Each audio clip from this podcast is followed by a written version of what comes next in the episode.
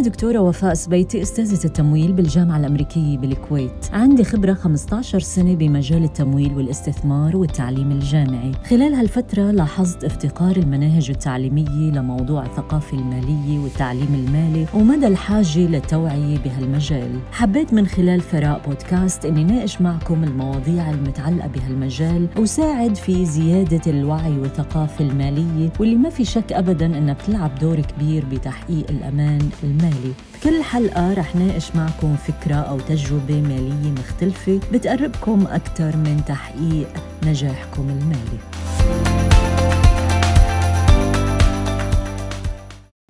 ليش كتير ناس ما بكفيهم الراتب؟ شو هي الأسباب؟ هل لأنه الشخص غير منظم ماليا وعايش بفوضى مالية؟ هل لأنه ما عنده ميزانية وعنده مشكلة بتقسيم الراتب؟ أو في أسباب تانية بتتعلق بأمور غير الميزانية وإدارة المال شو هي الحلول للأشخاص اللي ما بتحب تعمل ميزانية لتدير أمورها المالية؟ بحلقة اليوم من ثراء بودكاست رح ناقش معكم بعض الحلول والاقتراحات للناس اللي ما بكفيهم الراتب. أهلا وسهلا فيكم بحلقة جديدة من ثراء بودكاست. إذا كنت ما بتحب تعمل ميزانية لتنظيم أمورك المالية فما تقلق. الأمر عادي جدا.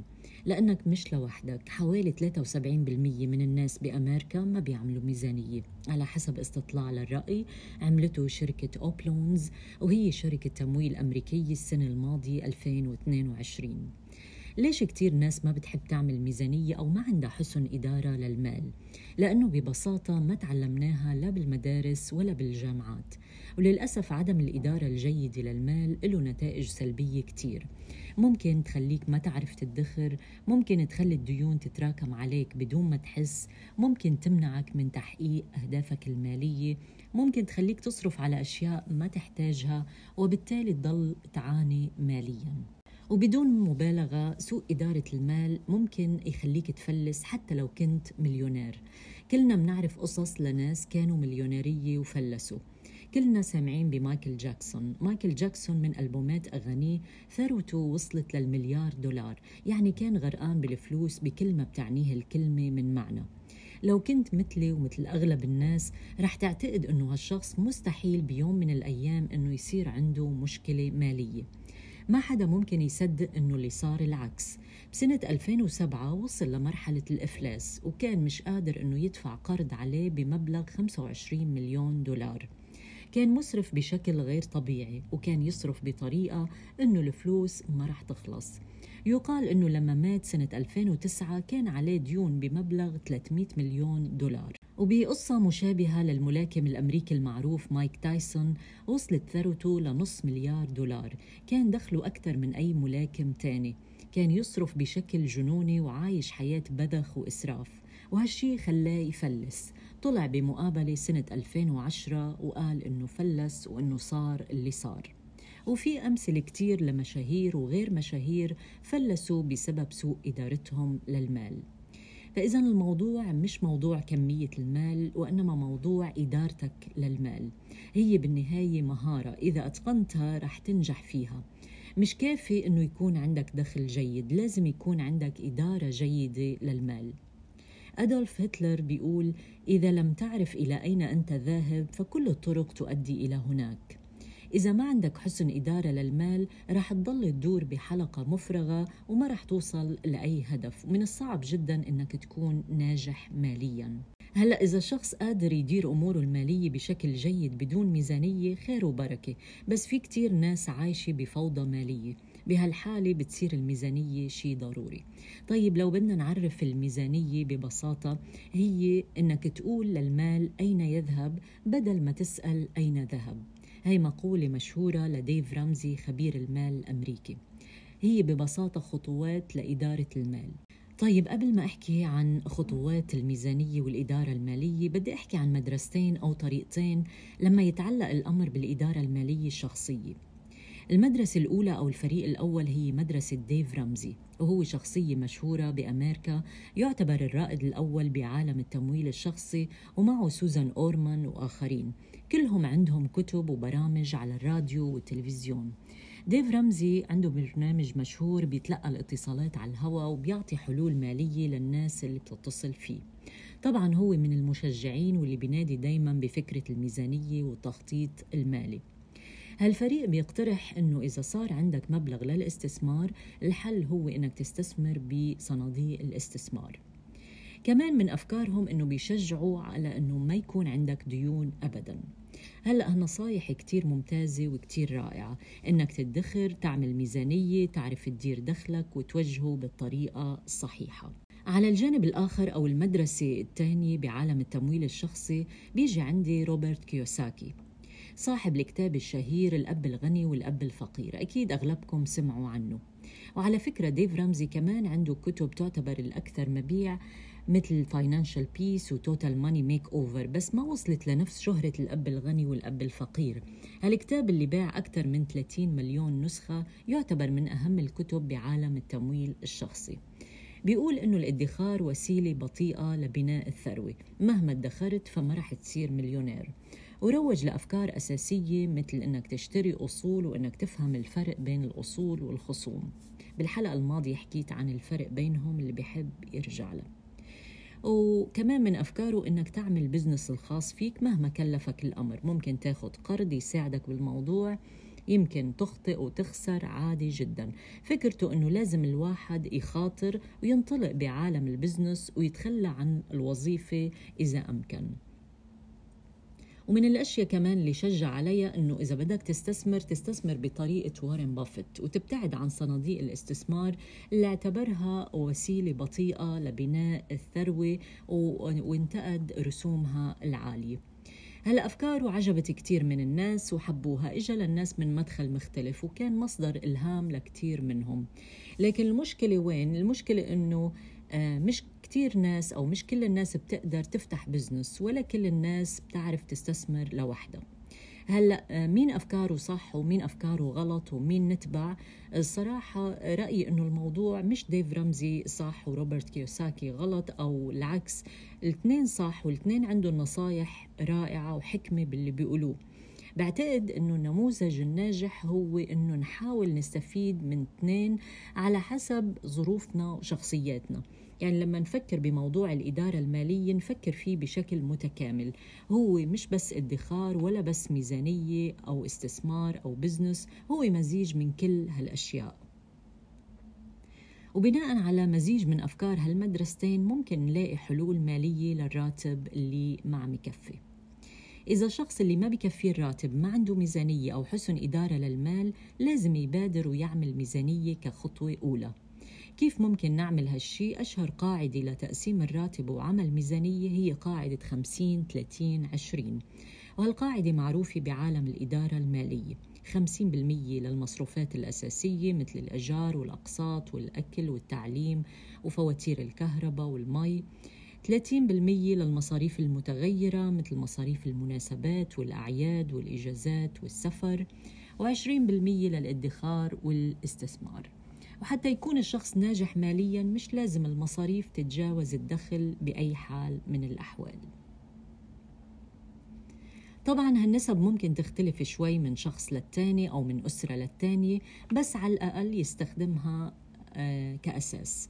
هلأ بالنهاية الميزانية هي مسألة شخصية آه، اللي بيصلح لشخص ممكن ما يصلح للتاني ميزانيتك تعتمد كتير على أهدافك المالية على مصاريفك آه، لكن مسألة تقسيم الراتب بين هالبنود مهمة طيب لنفترض إنه آه إنك من 73% من الأشخاص اللي ما بتحب تعمل ميزانية، شو الحل؟ في اقتراح بسيط وسهل ممكن تعتبره تمرين ممكن تبدأ فيه من اليوم. شو تعمل؟ تكتب مصاريفك اللي بتصرفها يوميا، يفضل بالبداية استخدام دفتر وقلم.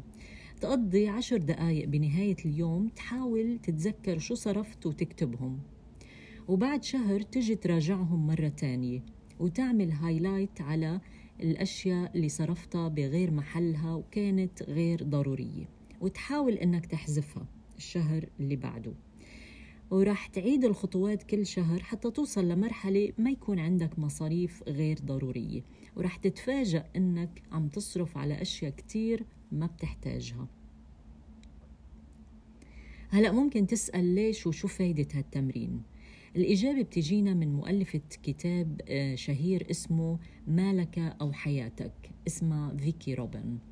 فيكي روبن بتقول يجب أن ندرك أن علاقتنا بالمال ليست فقط التوفير والصرف والاستثمار المادي إنما هناك جانب آخر هو الوقت. إذا بتلاحظوا نحن بنقضي وقت طويل من حياتنا بالعمل بسبيل شو؟ بسبيل الحصول على المال. فنحن عم نضحي بوقتنا وطاقتنا في سبيل الحصول على المال والطاقة هي الحياة. فإذا المال ممكن تعتبره طاقة حياتك. فضروري جدا أنك تعرف كيف ووين عم نصرف هالمال عشان نعرف وين عم تروح طاقتنا. والمفروض إنه طاقتك وحياتك مهمة بالنسبة إلك وما بتحب إنها تروح على أشياء ما منها فايدة. فمش لازم نصرف على أشياء بتضرنا أو ما بتجيب لنا السعادة أو الراحة أو الصحة. وبالتالي يكون صرفنا متماشي مع الحفاظ على هالطاقة اللي عم نقضيها بالحصول على المال. إذا عملت هالتمرين رح تلاقي إنك عم تصرف على أشياء كتير مش ضرورية وما عم تضيف شي لحياتك ولا لصحتك وبدون ما تحس. وعلى فكرة هالكتاب حاز على إعجاب كتير من المثقفين والمشاهير منهم أوبرا وينفري اللي قالت عنه هذا الكتاب رائع وممكن أن يغير حياتك. إذا للشخص اللي ما بكفيه الراتب إذا كنت غير منظم ماليا لازم تبادر وتعمل ميزانية بالطريقة اللي ذكرناها. وإذا ما بتحب تعمل ميزانية حاول تعمل هالتمرين جربه لمدة شهر. ننتقل للفكرة الثانية. لنفترض أنه عندك ميزانية ولكن لازالت المشكلة قائمة راتب ما عم يكفي. هون الحل ممكن ياخد منحى آخر وبعيد عن اللي قلناه. ليش؟ لأنه المشكلة مش مشكلة إدارة مال. لازم بهالحالة ترجع لنفسك وتشتغل على تطوير مهاراتك وقدراتك بمعلومات متخصصة. وقدرة على عمل أشياء بطريقة مختلفة. تفكر كيف ممكن أنك تضيف قيمة حقيقية لحياة الناس. شو معنى هالكلام؟ لو سألتك سؤال ليش الطبيب أجره أكثر من البواب؟ الإجابة ببساطة لأنه الطبيب بيضيف قيمة أكبر لحياة الناس. عمل بجهد أكبر اجتهد أكثر اشتغل على نفسه أكثر وصار قادر أنه يضيف قيمة لحياة الناس. البوابة بيفتح باب وبإمكان أي شخص أنه يفتح باب. أما الطبيب بيفتح أبواب للحياة. طبعا مش كل طبيب. مع الاحترام لكل المهن ما عم بحكي عن المهنة نفسها ولكن عن شو بتضيف المهنة لحياة الناس. طبعا هيدا مجرد مثال في كتير من المهن والتخصصات اللي بتضيف لحياة الناس كتير. فإذا إضافة قيمة حقيقية للناس ممكن تزيد دخلك بشكل كبير. شو الخطوات اللي ممكن تاخدها بهالمجال؟ واحدة من الأشياء ممكن تبدأ فيها. تحاول تكتشف مواهبك. كل شخص بهالدنيا عنده قدرات ومواهب وخبرات بيتميز فيها عن غيره واللي ممكن ينميها ويحولها لمهارة يقدر من خلالها يحقق دخل. هلأ ممكن تعتقد أنه اكتشاف هالمهارة آه، أو الموهبة شيء صعب. تذكر دايما إنه اللي بتعتقد إنه عادي بالنسبة لإلك ممكن يكون مفيد لغيرك ممكن يكون أسلوبك شخصيتك هي اللي هي اللي بيميزك عن الآخرين. فحاول تكتشف مواهبك ركز على تنميتها آه، ممكن تقدر تعلمها للآخرين مقابل آه، أجر. هلا هالفكرة مبنية على اقتراحات روبرت كيوساكي اللي بيقول لك إنه الوظيفة اللي مرتبطة بالراتب ما رح تكفيك أو توصلك للثراء عندي تحفظ على فكرة تشجيع الناس على ترك الوظيفة والدخول بعالم ال business.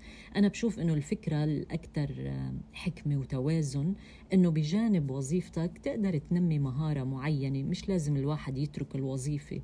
وممكن هالمهارة بعدين تتطور ل business إذا أمكن. لأنه ال business بيتطلب كتير من الوقت والتضحية والصبر ومش كل الناس بيزبط معاهم.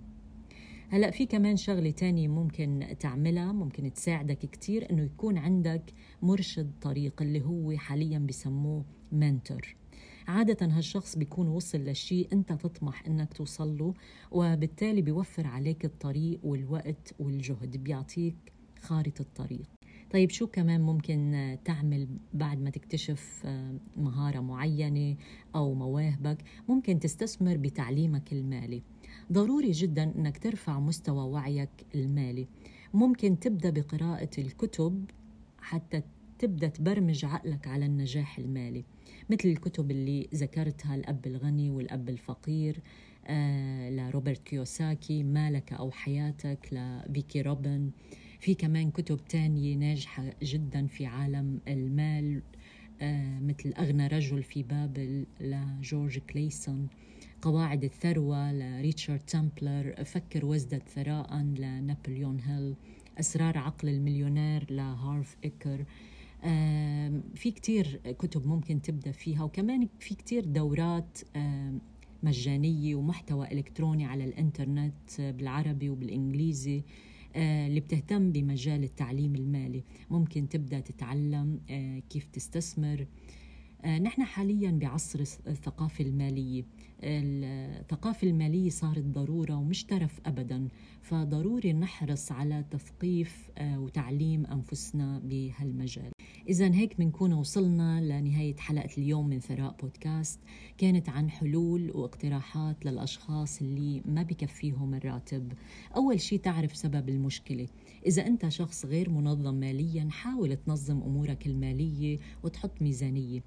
إذا ما بتحب تعمل ميزانية اقترحنا التمرين البسيط اللي ممكن تبدأ فيه من اليوم وتجربه.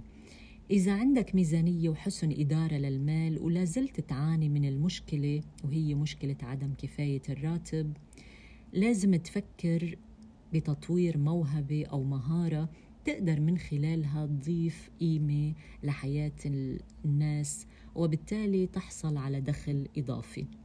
وأخيرا ممكن تستثمر بتعليمك المالي وتحاول تطور مهاراتك المالية اللي ممكن تنعكس على وضعك المالي.